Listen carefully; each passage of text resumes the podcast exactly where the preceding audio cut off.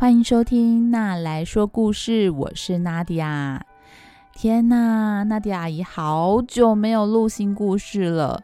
上次说的故事是母亲节的故事，一转眼已经要父亲节了。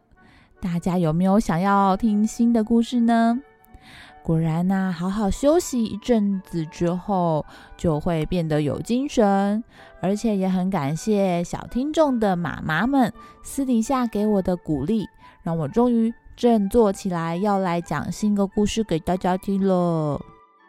今天呢，陪我录音的是我们家的祝弟弟，你要跟大家打招呼吗？Hello，Hello，大家好，我是弟弟。然后你说我要说故事给你们听，要不要不要做这种你们听？这个周末呀，就是父亲节喽，小朋友们，爸爸在你们心中是什么样子的呢？我们家的爸爸不爱讲话，但是呢，却可以一口气讲好几本故事给祝小妞还有祝弟弟听哦。我们家的爸爸很爱干净，但是啊。他却可以徒手清洗沾满便便的屁屁，是不是很厉害呢？今天要分享的故事是《爸爸总是有办法》。你想知道故事中的爸爸究竟有多厉害吗？那我们来听听看这个故事吧。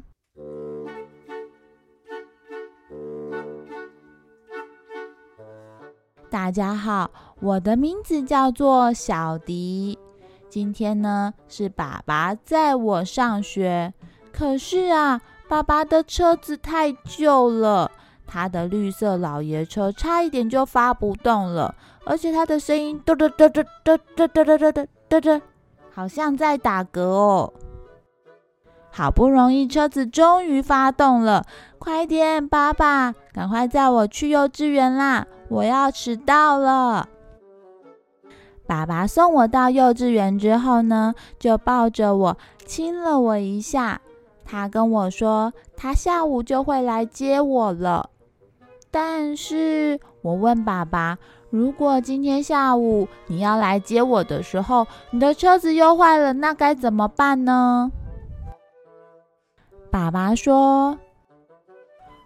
呃，如果我下午要来接你的时候，我的老爷车坏了，我就跟邻居叔叔借那台他非常大台的红色印影机来接你下课啊。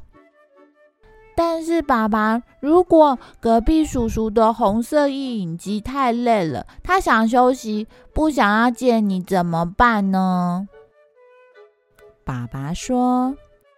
那我就吹口哨，叫你的北极熊马丁来帮忙。那只又大又胖的布娃娃，每天都在你的床上睡觉。他如果愿意载我来学校接你的话呢，我就可以带你回家喽。可是如果马丁不听你的话，他想要继续在我的床上睡觉，那要怎么办呢？如果这样的话，我会去花园里面找所有的小鸟来帮我，叫他们叼着我飞来学校找你啊。可是，如果小鸟们都要照顾他们的小宝宝，不能带你来学校找我，怎么办呢？爸爸说。那我就去找那个每天都在花园里面浇花的邻居爷爷帮忙，请他把水啊开到最大，让水流成一条小河，这样我就可以坐上你的玩具小船，划呀划呀，来学校接你喽。可是，如果邻居爷爷说这样太浪费水了，不肯把水开到这么大，那你怎么来呢？爸爸又说：“那我就找花园里面的两只兔子来帮忙，教他们呢挖一个很长很长的地道，然后呢带我来找你啊。”可是如果兔子们都去外婆家了，不在花园里，那你要怎么办呢？爸爸说：“那我会请那个绿色的喷火龙来帮忙。它呀，整个冬天呢都躲在我们的暖炉里面喷火。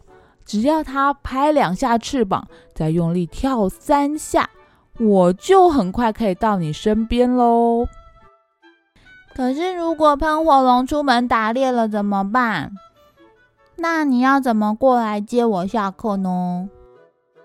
爸爸想了一想，跟小迪说：“如果一影机累了发不动，你的北极熊娃娃马丁躲在被窝不出来，小鸟忙着照顾小宝宝，邻居爷爷不肯帮我制造一条小河，兔子又去了外婆家。”喷火龙出门打猎了，那么我，那我就抬起我的两条腿，用最快的速度奔跑，跑来接你。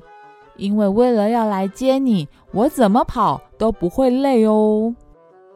果然，今天下课的时候，小迪看到爸爸非常准时的出现在幼稚园的门口。今天爸爸究竟是用什么方式？来接小迪的呢？啊，我爸爸，我爸爸要讲。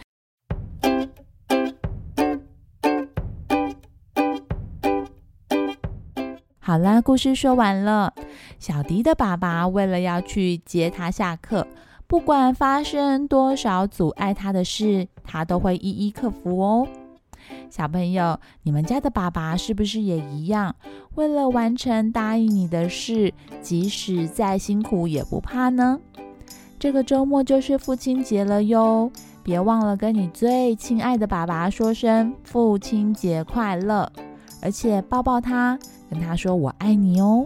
你说爸爸我爱你，爸爸我爱你，祝姐姐快乐。你喜欢这个故事吗？喜欢的话，请帮我在 Apple Podcast 上面按五颗星哦。也欢迎爸爸妈妈们点击下面的链接，赞助我，持续说有意义的故事给孩子们听哦。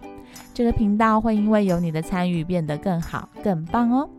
那我们之后再见喽，拜拜！弟弟要不要跟大家说拜拜呢？